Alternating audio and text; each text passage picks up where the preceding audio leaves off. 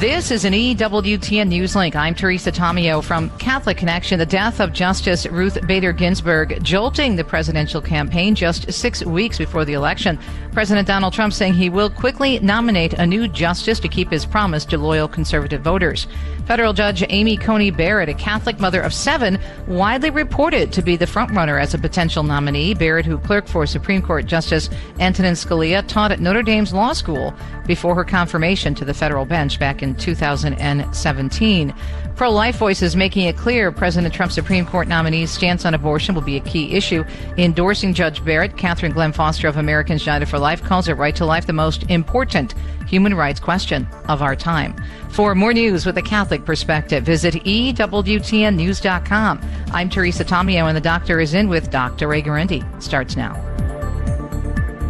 Doctor is In is a co-production of Ave Maria Radio and EWTN Radio and carried across the EWTN Global Catholic Radio Network. Tell me what's going on. I never thought I'd be calling you. I hope you're going to agree with me. Well, no, I'm sorry. I'm not into predictions, but you want me to make a prediction? But you're a psychologist. Do you have some advice? I don't know. I'm not going to tell you what to do. Yeah, I really didn't want to call you about this. All right, let's answer your question and give you some good news. Yay. You're my second favorite Italian person. You seem like an honest guy. A lot of people suffer when they have to listen to me. So at least you're getting your daily dose of suffering right now. Now, from the studios of Living Bread Radio Network in Canton, Ohio, the hometown of Mother Angelica, here's Dr. Ray. Taking you, your child, from the before picture on Bratz Today to poster parent for PTA's Parent of the Decade. Good to have you with me on The Doctor is In. This is our Monday version. This is E Person Monday, where I get a chance to really do all the talking. Pretty much. Actually, you talk vicariously through me because I read your E Person. Keep it anonymous because a lot of people say, hey, I. I have people who listen, and I say to them, "Oh yeah, yeah, yeah. My my listening audience is about 170 people, 50 states. That's three per state. Do you realize the odds of somebody you know listening? It's like being struck by lightning. So, we will get to those. And I have a, a particularly special one I want to get to today because it's a piggyback on a previous monologue, but today's monologue. An evangelical preacher once made the observation that the verse that he, as a younger preacher, was most familiar with because it's the one he most heard from evangelicals and Catholics. John 3:16 For God so loved the world that he gave his only begotten son that whoever should believe in him would not perish but have everlasting life. John 3:16 You see the sign there? Well, you, well, you used to at big gatherings, games, professional games. Usually a John 3:16 sign somewhere. Then he said that the most often quoted verse had changed. The one that he heard now more than any other verse was, Judge not, lest ye be judged.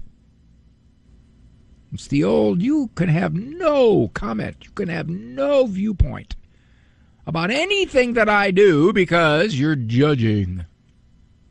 Now, there is a, a slick way, I believe, to to really shut someone up who has a moral view, even if they're not pushing that moral view on another. See, you don't you don't have to push your moral view on somebody for them to feel you're judging them. You don't have to say a word.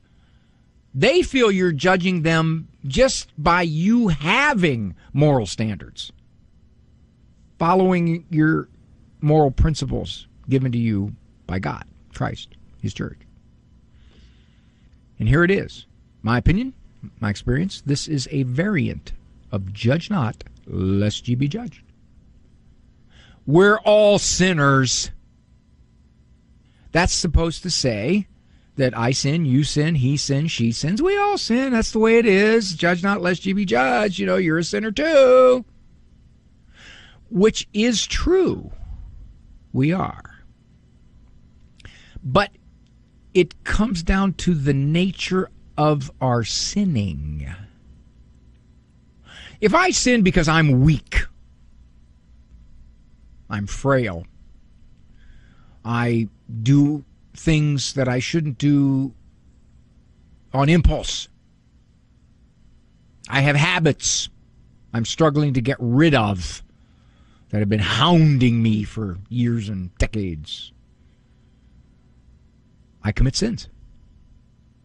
But hopefully, I repent of those sins and I resolve to do the very best I can with God's grace to, to get rid of them. So I am a sinner. Yeah, I'm, I'm, I can get under the umbrella of we're all sinners. But the one thing I don't want to do when I'm a sinner is to say, well, I know it's a sin, so I want to do it.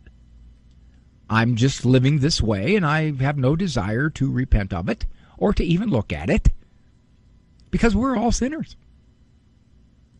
Which bespeaks of the difference between sinning out of weakness and repenting because of the sin and living with the sin, having no intention of doing anything about it because you don't agree that you have to.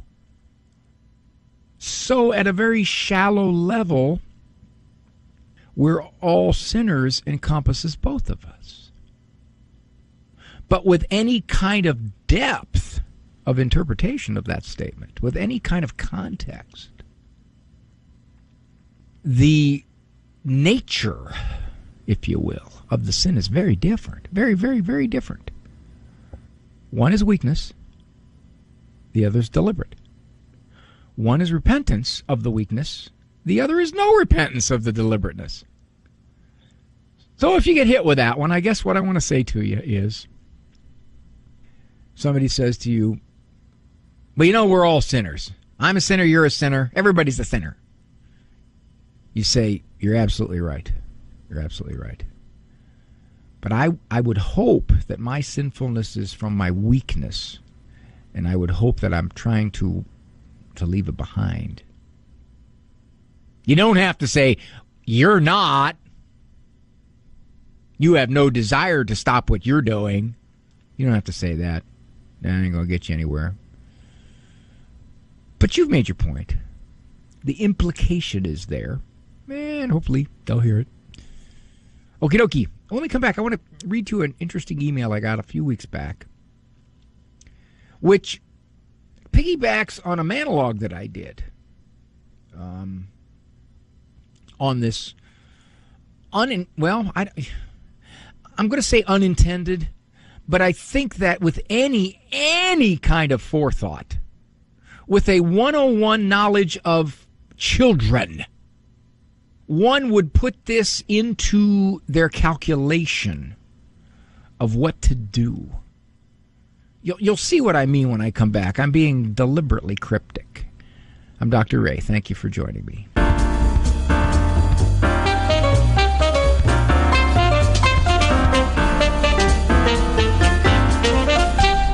Doctor will be with you in just a moment. You had it right on the money again. Do you own popular index mutual funds or ETFs? If so, you're automatically own shares of companies that conflict with your moral beliefs. Ave Maria mutual funds are managed to conform to pro-life and pro-family values. Long-term investors can invest in the no-load Ave Maria mutual funds. The experienced professional portfolio managers make decisions based on investment fundamentals and pro-life values. You can learn more about Ave Maria mutual funds today at 866 Ave Maria or visit AveMariaFunds.com. I'm Dr. Stan Williams. Contemplate the universe with me. And so God looked at everything he had made and found it very good. I suppose that includes what some biologists call junk DNA, what cosmologists call dark matter, what physicists suggest are hidden dimensions, or how time can distort space and gravity twist light. Atheists claim that science has the answers to everything. But in fact, as humans, when it comes to most of the universe, we have no idea. In our wisdom, we call the ubiquitous junk, dark, hidden, distorted, and twisted. Can the mysteries of the universe be all those things and still be very good? Impossible? We have no idea. But God knows, and one day you will too. At AveMariaRadio.net, under Resources, explore the universe with me. I'm Dr. Stan Williams. If you believe in the power of prayer, Ave Maria Radio invites you to look at their website to submit a prayer request at AveMariaRadio.net. Your prayer requests are shared with hundreds at the Dominican Sisters of Mary, Mother of the Eucharist, the Servants of God's Love, the Monastery of the Blessed Sacrament Cloistered Nuns, the Family of Faith Apostolate, and the staff of Ave Maria Radio. Just go to AveMariaRadio.net and click on the Community tab to submit your prayer request today. My husband and I, we listen to you all the time. Him at work, me at home, and then we talk about it over dinner. Boy, you guys, you got to get a better marriage.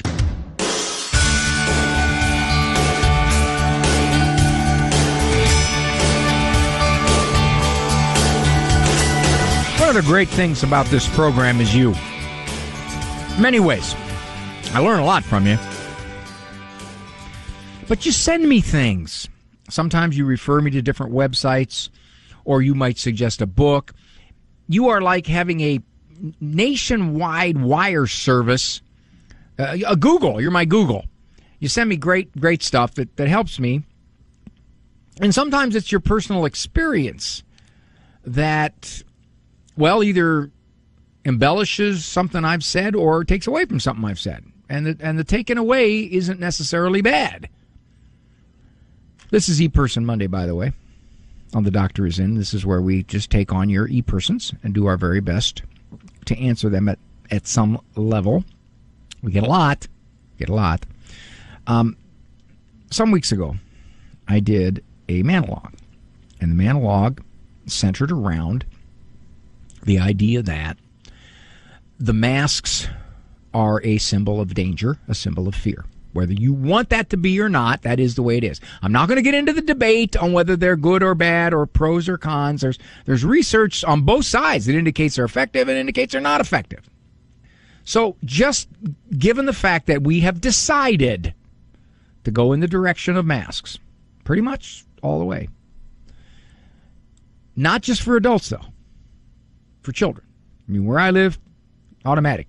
K through 12, masks preschool through 12, masks. Now, anybody who says this about kids doesn't know kids. Good luck with that one. Or good luck with them not touching their face 28 times per hour, more than that.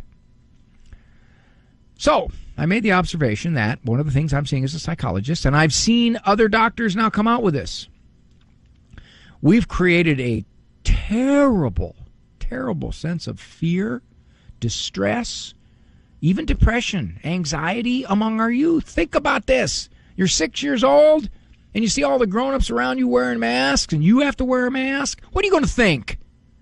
Oh, they're just doing this so I don't sneeze on anybody. No, you're going to look at this and wonder why all these people are doing this. Of course.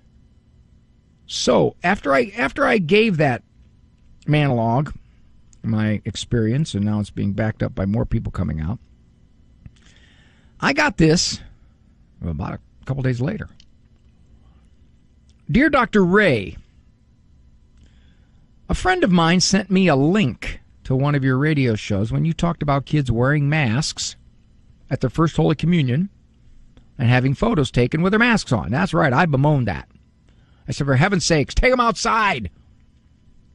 If you want, split them six feet apart, but let these poor kids have a first communion picture with the priest with their face. No, no, no. Here's my first communion picture. I, got a mask on. I am employed, she goes on.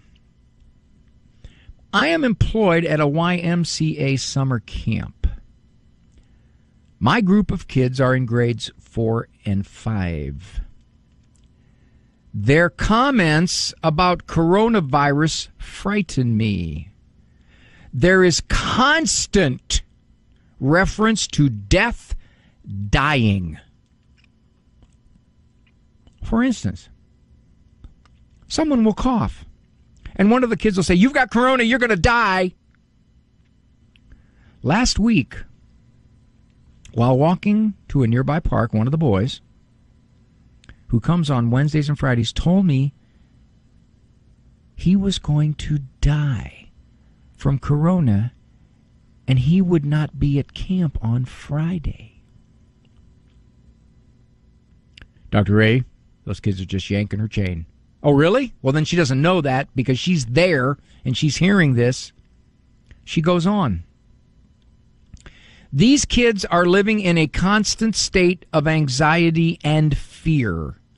They're not allowed to do a lot of things at camp due to all the restrictions. Outside! And this adds to their frustrations. Starting tomorrow, all the kids will be required to wear masks. She says this I know kids die from coronavirus. Yes, that is true. Just like kids die from sledding accidents, kids die in the highest numbers in cars, kids die from bacterial infections, kids die from the flu. Yeah, I'm not going to get into abortion yet. I saw a statistic just very recently that said over 97,000 children have tested positive for corona. 97,000. Now you see that number and you freak. Oh my, 100,000 kids!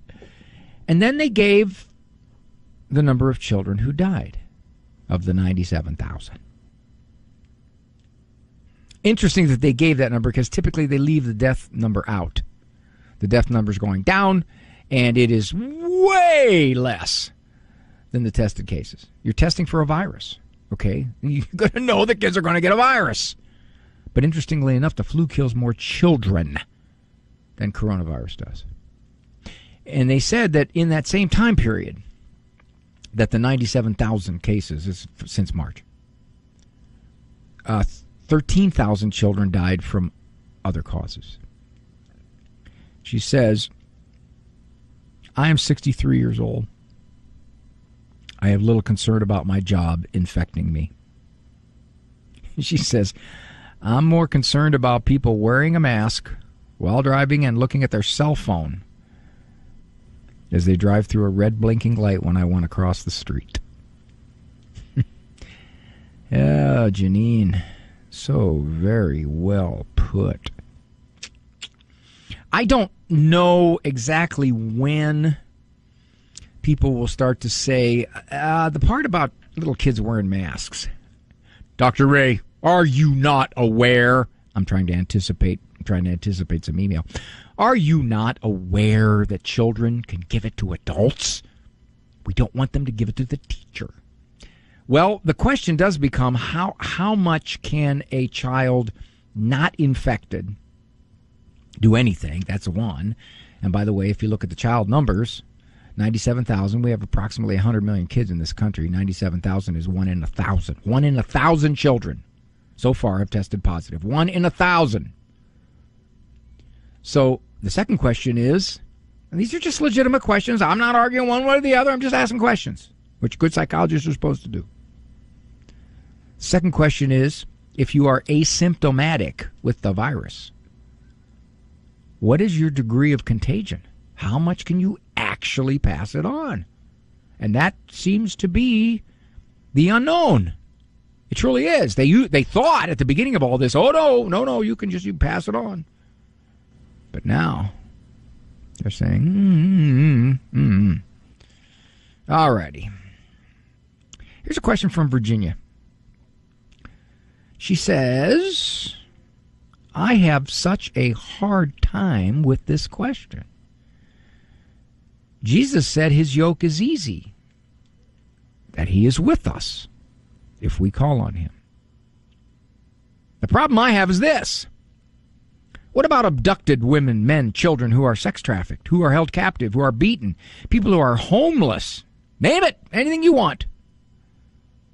Suppose they call on Jesus, but they still continue to be mistreated, etc. Where is he for them? I understand the free will of the evil person doing this. But what about the victim?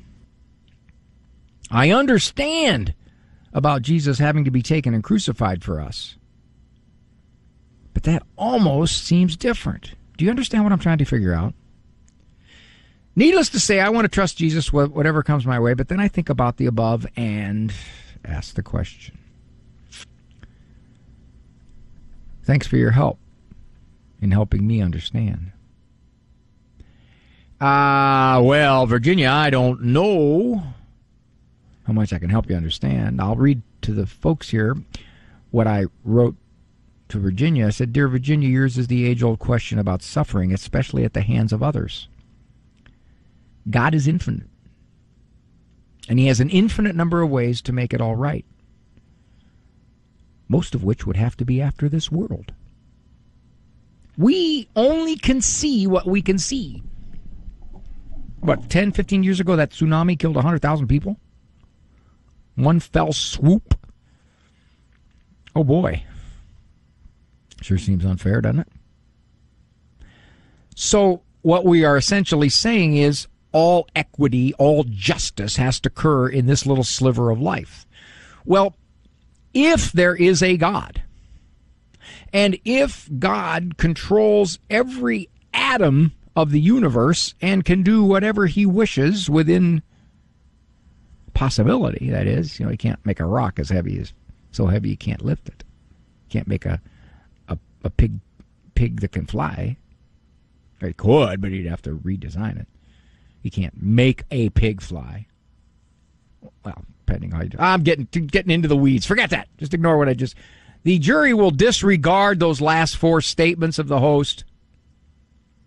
If God, if God is infinite, then he has ways that we we couldn't even comprehend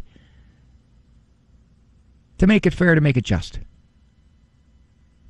Now the standard answer is of course he has to give you free will to free to love, but you're also free to hate, you're also free to hurt. Of course. But that still doesn't take care of the the matter of a 4-year-old child getting leukemia. Although, interestingly enough, now now think about this for a second. Just just ponder this. If we say that heaven is complete bliss forever, then as tragic as as much as it hurts us for a little four year old to pass away, that little four year old has heaven forever. He didn't have to risk his soul anything. It was it was a free ride. But all, all we see is the suffering. All we see is the, the, the inequity of it. He could have lived to be 80. Yeah, but God would say, yeah, if he lived to be 80, he'd totally ignore me. He would completely jeopardize the state of his soul. So he's with me now forever. See, that's what I mean about we don't understand. I'm not saying that's going to take away the pain, but it's what we don't understand. One of the things that has always helped me with so many of these questions, the first thing is they are not sufficient to make me question the existence of God.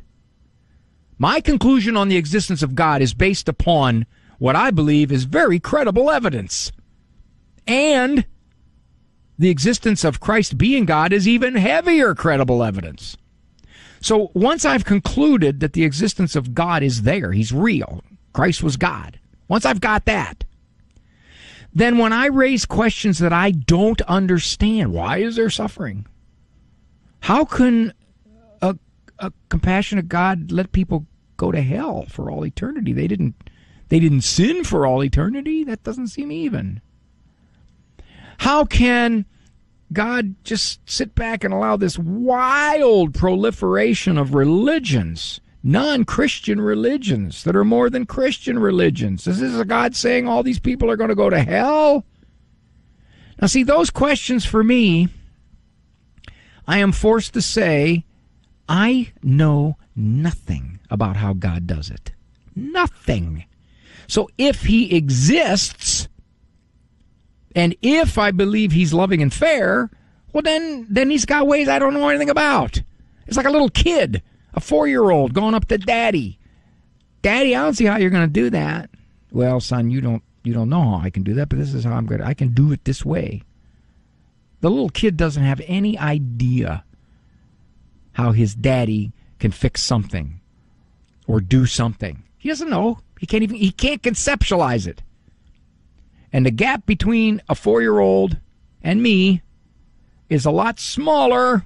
Sometimes my wife says 2 years than the gap between me and God. So, Virginia, I think I gave you more than I wrote in my brief little answer.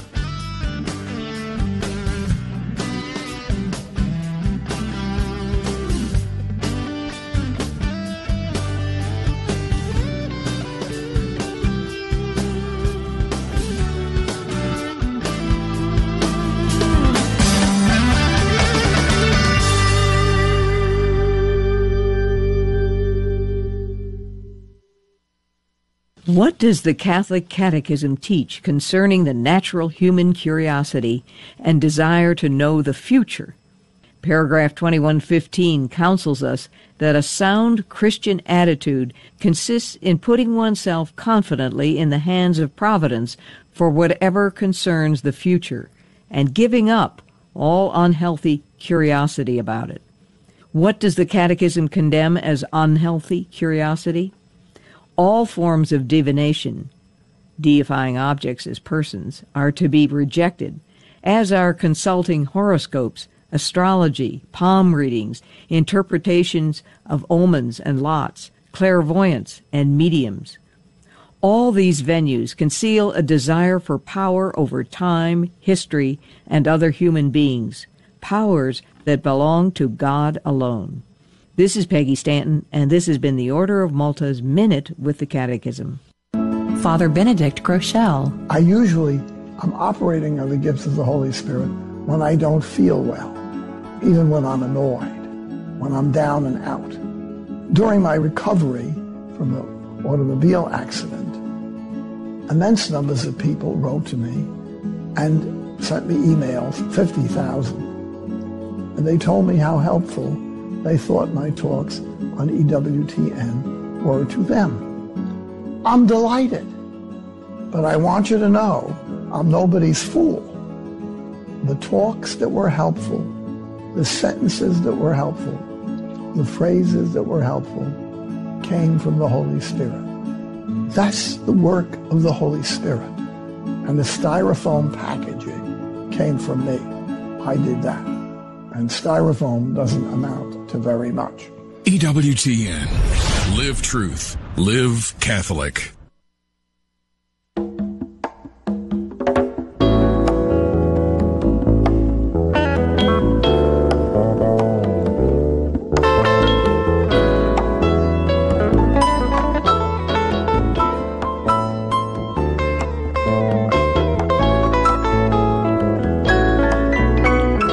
For my uh,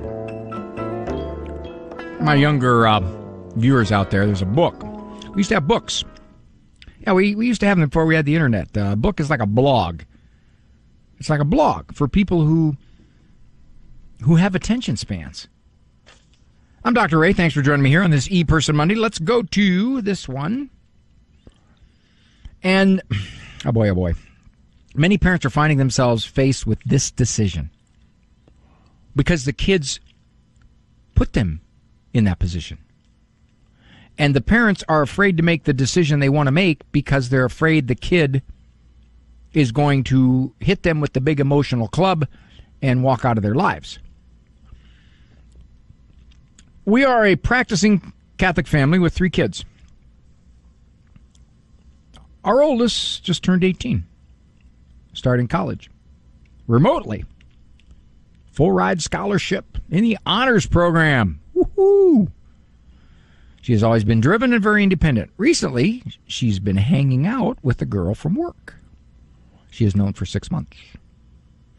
Now, mom, wait, mom, stop her. I'm assuming she's still living at home.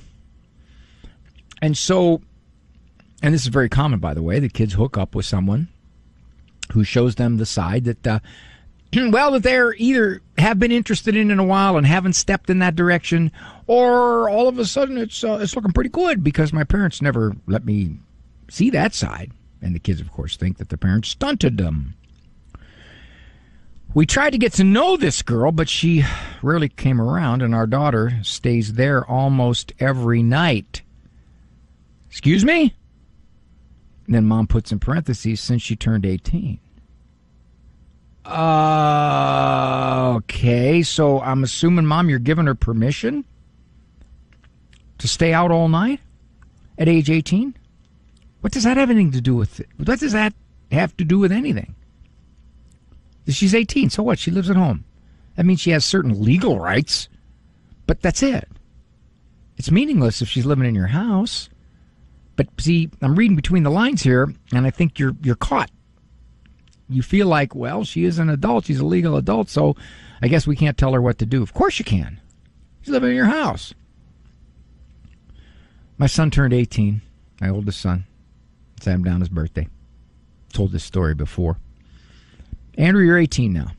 In the eyes of the law, you're an adult, which means you can come and go as you please, do what you want when you want, spend your money however you want, talk however you want, watch whatever you want. I can't do anything about it. Of course, if you choose to do all that, you can't live here. He smiled because he knew that's where his old man was headed. This girl that she hangs out with lives with her mother and is three years older than our daughter. We caught our daughter lying to us about our whereabouts. We took the car from her that we provide. Okay, now we're starting to get into it.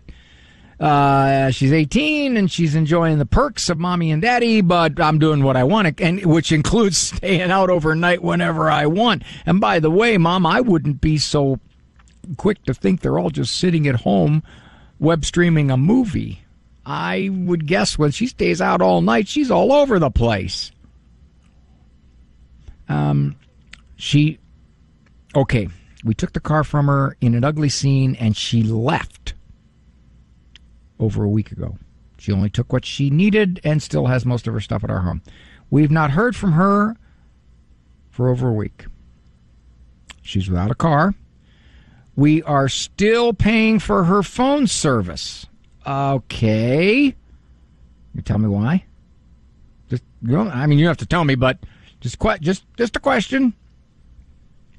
I know what you're saying, quote unquote safety factor.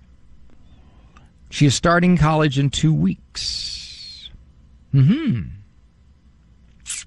Well, she's on full ride scholarship. Does that include uh, room and board? Does that include all the things you would pay for? also, having talked to our younger daughter, who is 16, the 18 year old feels like she's a victim and has for some time. There it is. There it is. So often this stuff has been brewing. It started when the child was 14, 15, 16, and it's been brewing. And as soon as they have the quote unquote legal freedom to do what they think they can do at any time, it comes out.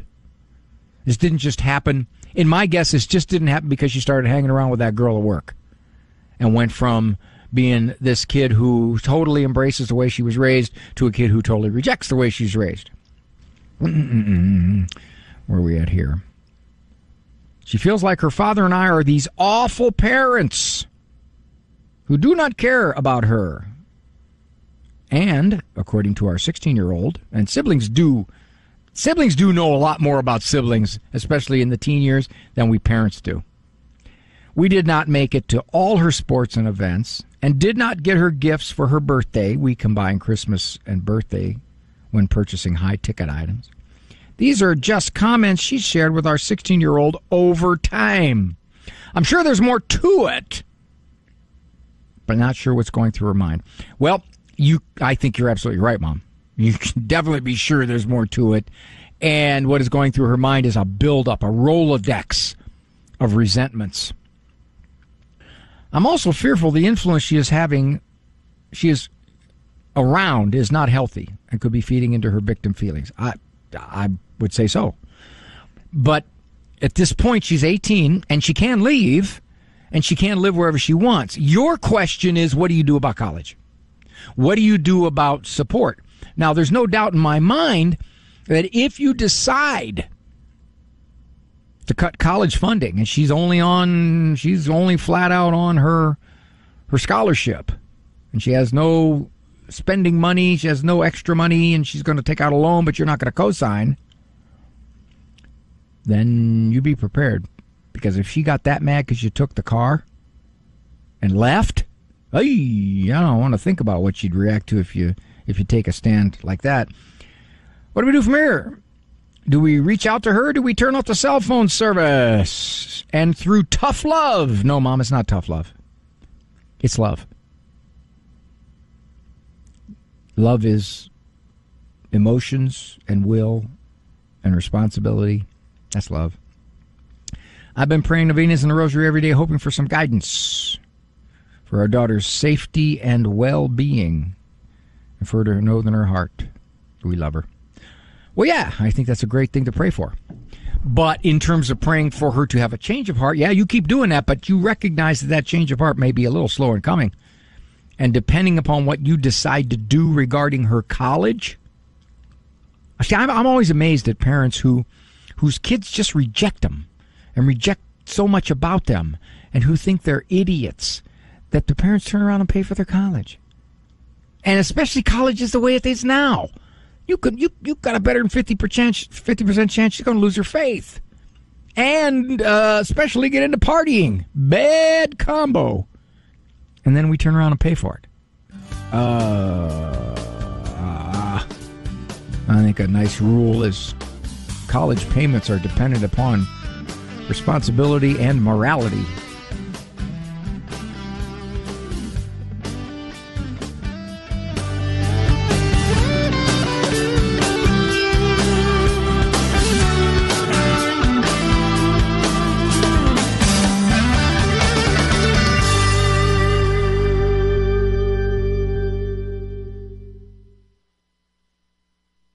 Call to communion.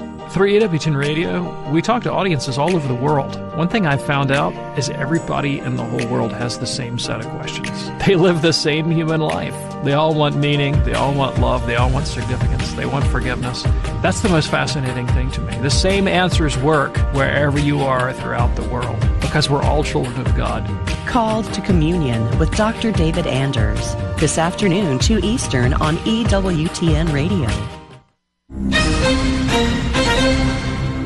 The breadth of power that liberal governors such as Gretchen Whitmer in Michigan and Andrew Cuomo in New York seek to wield against private citizens during this current pandemic is frightening. Contrary to their views, our federal constitutional rights don't go away in an emergency. These governors feel only a nominal constraint by our Constitution, as evidenced by the restrictions they have imposed on our liberty. Under the banner of public health, they believe that their power is plenary and that the Constitution has little role, if any, in curtailing that power. They are mistaken. Indeed, there is no pandemic exception to the fundamental liberties guaranteed by the Constitution. If the courts, and more importantly, we the people who ultimately control the fate of these politicians at the ballot box, were to simply accept the governor's actions and acquiesce to their power grab, then it is the fiat of the governors and not the Constitution that is the supreme law of the land. We aren't willing to surrender our freedoms so easily. We filed multiple federal civil rights lawsuits against both governors in federal courts in Michigan and New York. In the final analysis, if we don't demand our God given inalienable rights, then they will be lost. Fight for freedom or lose it. It's that simple. I'm Robert Muise, co founder and senior counsel of the American Freedom Law Center, bringing you this Faith and Freedom Minute. You can learn more about the American Freedom Law Center and its fight for your faith and freedom by visiting our website and liking us on Facebook.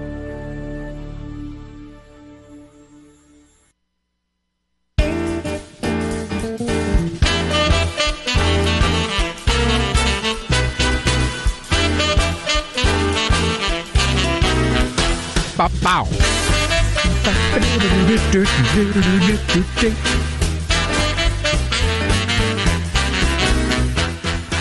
Dr. Ray, thank you so much for joining me here. Doctor is in. This is uh, E-Person Monday. Oh, yeah, I call it E-Person. You can't call it email. Come on. Patriarchal, linguistically insensitive. Gotta say person. By the way, our uh, our music director at church told me that his brother wrote him. He's in a university, which I shall not name, but the uh, music theorist there said that uh, that the music, the, I guess the classical stuff, or whatever, has a has a a, a racist component to it. You know, uh, not even the words here. This is the music. this from Robert. Now, I I spoke, I, I forget when it was, but I, I spoke about my dad. And my point was, he was so much of his generation.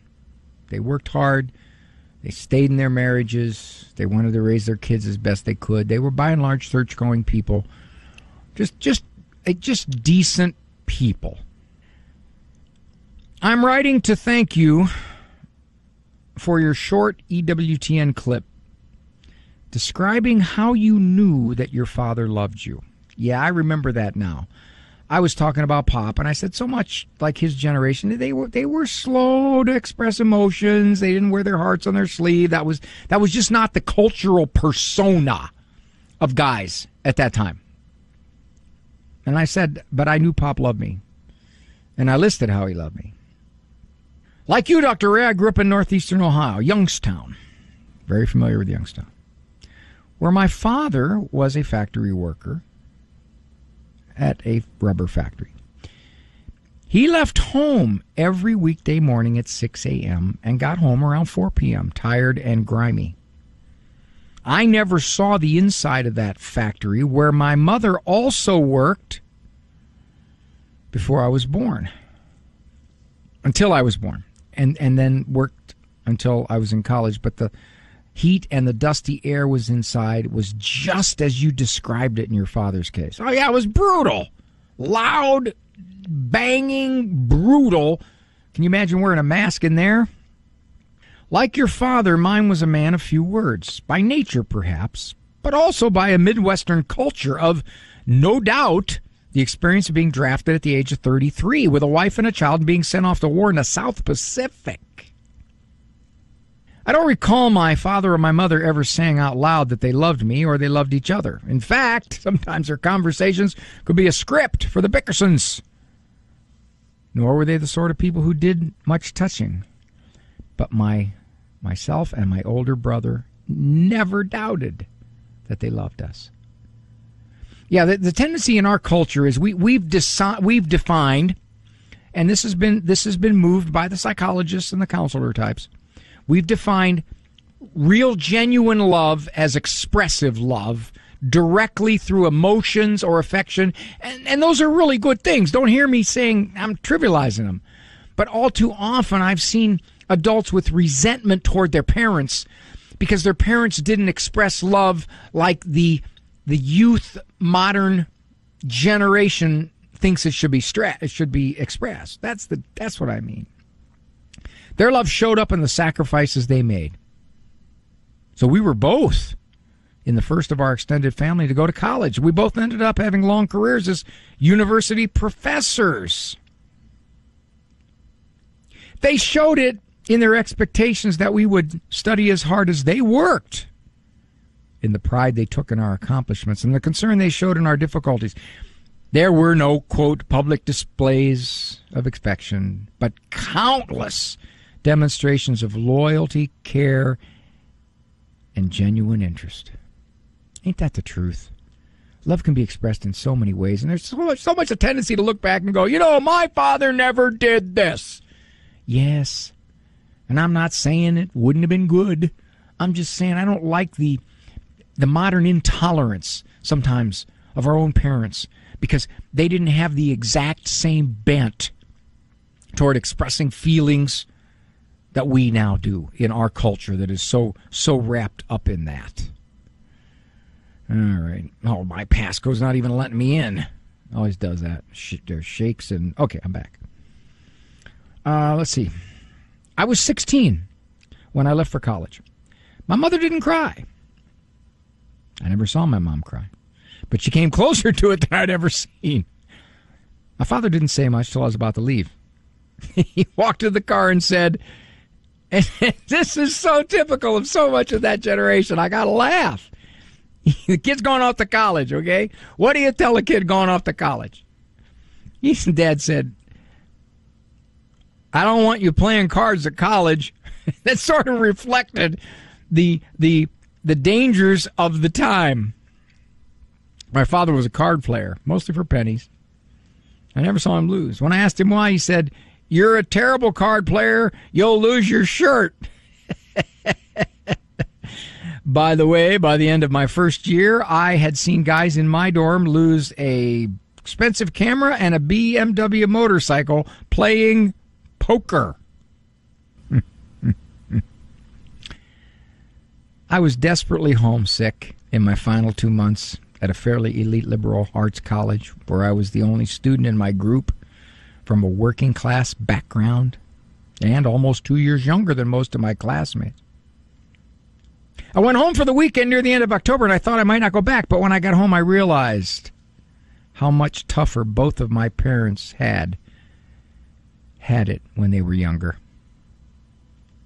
And all they had done to give me a chance at the opportunity I had. I returned that weekend knowing that of all the things they'd given their sons, the most important was the confidence to be my own person with children of my own in my group, in the company of a lot of folks the world would consider upscale. Yeah, this is this is nice. It goes on. It's from Robert. It's from uh, it's from Canada, Canada. And his point was the point I want to make. I, I saw an, I saw a show one time. This is when this is when the the height of these uh, touchy feely, my life is wretched and miserable shows, and we put on a we put on a show for the audience and the TV viewing audience. And the show was essentially talking about all the ways that the parents just really didn't make the child feel loved. Now, the automatic implication in this was that whatever the child was saying, it wasn't a child, was these are all adults. Whatever they were saying was true. It reflected reality accurately. My parents didn't show love. How was that defined? Well, in most cases it was it was defined as an overt display of affection. But the question was never raised, well, did they do other things to show love other than how you define it? My love language is affection. That's good. Okay, that may be that may be the way that you most feel loved. But as a Christian, you can't look at somebody else and say, "You need to answer my love language." No, no. As a Christian, you are to reach out toward them, and if you find out how they most want you to express love, then you do it that way. But you can't demand it the other way. It's like, oh yeah, I know you do A, B, C, D, E, F, and G for me, but that's not what I think love is. I think love is M N O P, and you don't do M N O P.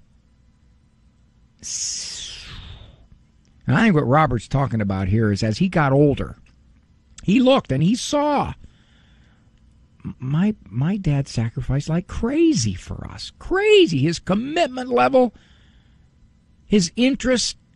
Yeah, he, he didn't have he didn't have the smoothest personality, and he and mom argued a lot. I remember that too. Of course, among Italians, sometimes we we we get into these bicker battles, and then two minutes later we're eating lasagna together and laughing. So, Robert, thank you for the e person. I appreciate it. And I guess what I want to say to anybody listening as much as possible, go easy on your parents, especially your grandparents, because they grew up in a very different time. And they were, in many respects, reflective of the personality, the persona of their particular generation. I'm Dr. Ray. All the advice, none of the bills. Come in. The doctor is in.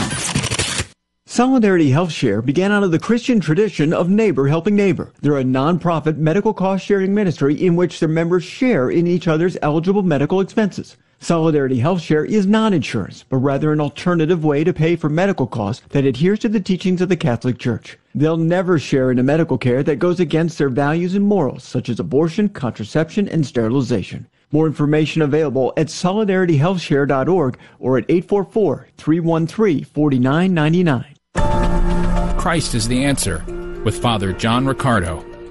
John chapter 8, verse 51. Jesus is in a discussion with some of the leaders of the Jews. They're talking about Abraham. Abraham lived 1500 years before the time of Jesus. So in the course of the discussion, Jesus says, Truly, truly, I say to you, if anyone keeps my word, he will never see death. He says that often in the Gospels. He who keeps my word or believes in me will never die. To which the Jews say, Now we know you have a demon. And they say, Abraham died, as did the prophets. All the patriarchs, the great men and women of the history of Israel. All these people died, and you say, if anyone keeps my word, he will never taste death? Are you greater than our father Abraham, who died? And the prophets who died? And Jesus says, Your father Abraham rejoiced that he was to see my day. He saw it and was glad. To which the Jews say, You are not yet 50 years old, and you've seen Abraham? And Jesus answers, Truly, truly, I say to you, before Abraham was, I am. Hi there, I'm Dr. Greg Popcak. And I'm Lisa Popcak. Research shows that when families openly live and share their faith together, they're more able to respond positively to the challenges they face every day. So, if you're looking for help in creating that joyful place where each member of your family experiences life as a gift from God, then you will want to check out our book, Discovering God Together the Catholic Guide for Raising Faithful Kids. You can find this book on the store page at AveMariaRadio.net.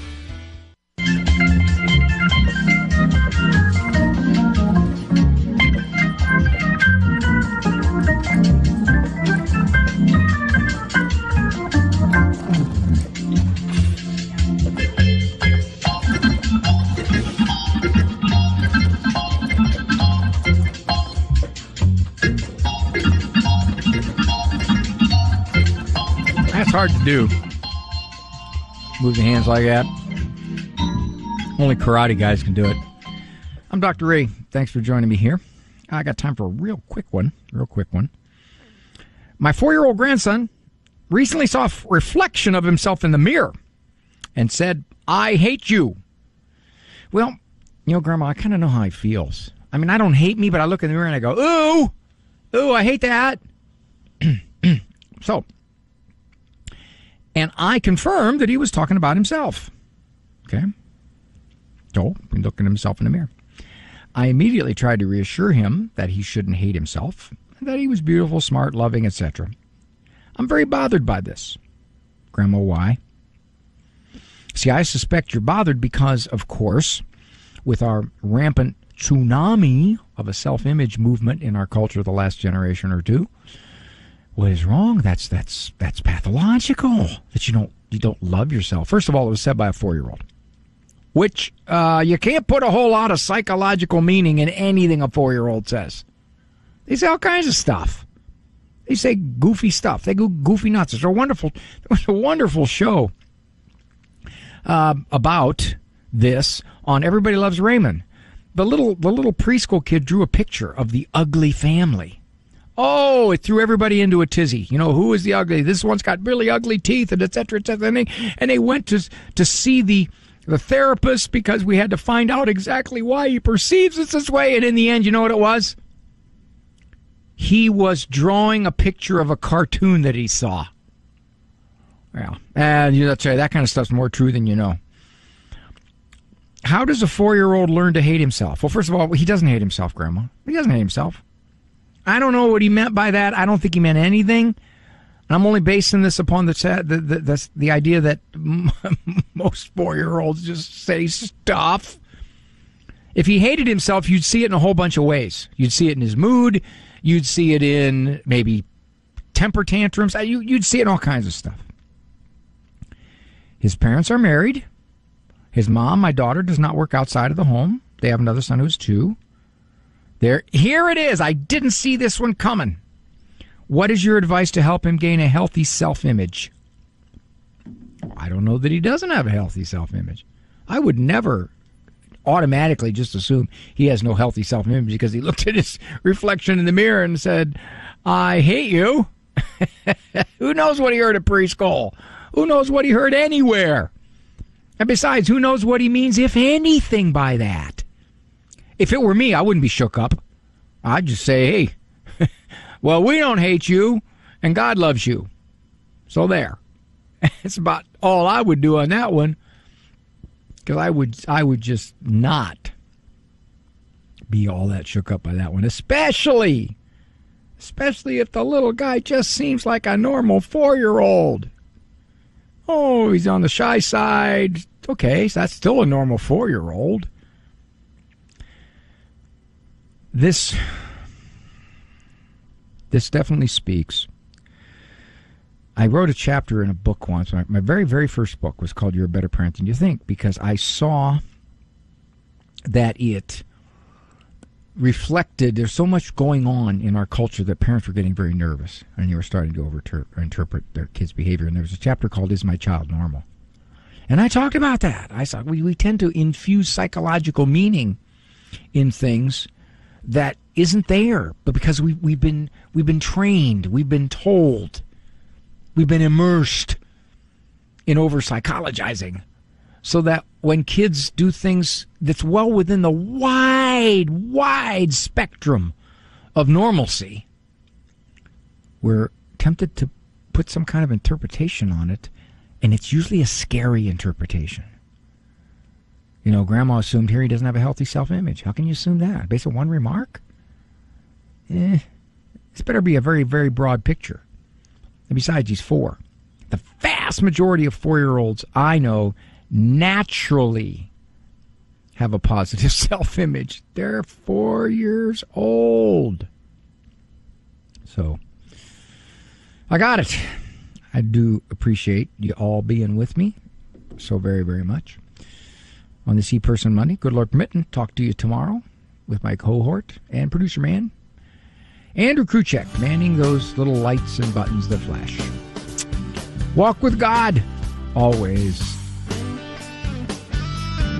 For information on Dr. Ray's presentations, books, and CDs, visit drray.com and follow him on Facebook.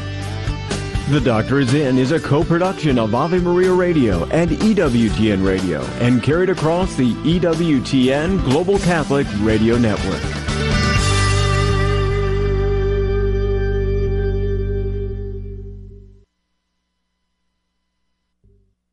What's stopping you from becoming a Catholic? This is Dr. David Anders answering your calls, emails, and text messages. Call to Communion is next on most of these EWTN stations.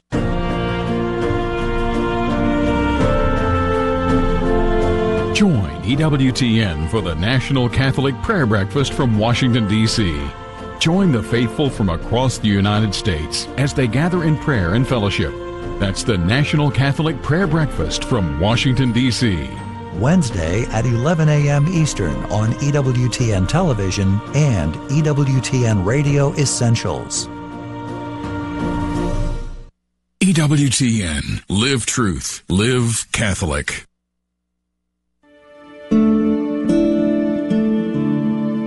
The Faith and Freedom Minute explores the intersection of our Catholic faith and modern American culture, offering insights to understand and navigate the divide between secular viewpoints and our Catholic principles. Brought to you by the Knights of Columbus, here's past State Deputy for Texas, Douglas Oldmixon. In 1991, Justice Antonin Scalia wrote, Our society prohibits, and all human societies have prohibited certain activities not because they harm others, but because they are considered, in the traditional phrase, contra bonos mores, that is, immoral. His words remind us that there are absolute standards by which we can evaluate our public policies. Not everything is subject to democratic choice. The Church, in its role as the guardian of truth, constantly reminds us of the divine standards by which we can discern the moral choice and instructs us in the firm but loving manner by which we should seek to protect and defend an authentic social order, one built on moral principles. As Catholics and as Knights of Columbus, we strive to build such a society. Will you join us? This has been the Knights of Columbus Faith and Freedom Minute. To learn more about the effective witness and practical works of the world's largest Catholic family organization, please visit our website at tkfc.org. That's T kofc.org. My name is Father Richard Samur. I'm the pastor of St. Clair Catholic Church in the south of San Antonio. Thank you for listening to the Guadalupe Radio Network, radio for your soul. St. Clair uh, liturgies are Saturday, 5.30 p.m. is the Vigil Mass. Sunday, Spanish Mass is at 8 a.m., 10 a.m. in English. Noon is bilingual. Everybody is welcome. Or you can call us at 210 924 5252. God bless you. Thanks for listening to KJMA 89.7 Floresville, San Antonio on the Guadalupe Radio Network in South Texas. Catholic radio for your soul. Catholic radio for your soul. Heard also streaming on grnonline.com and on your smartphone.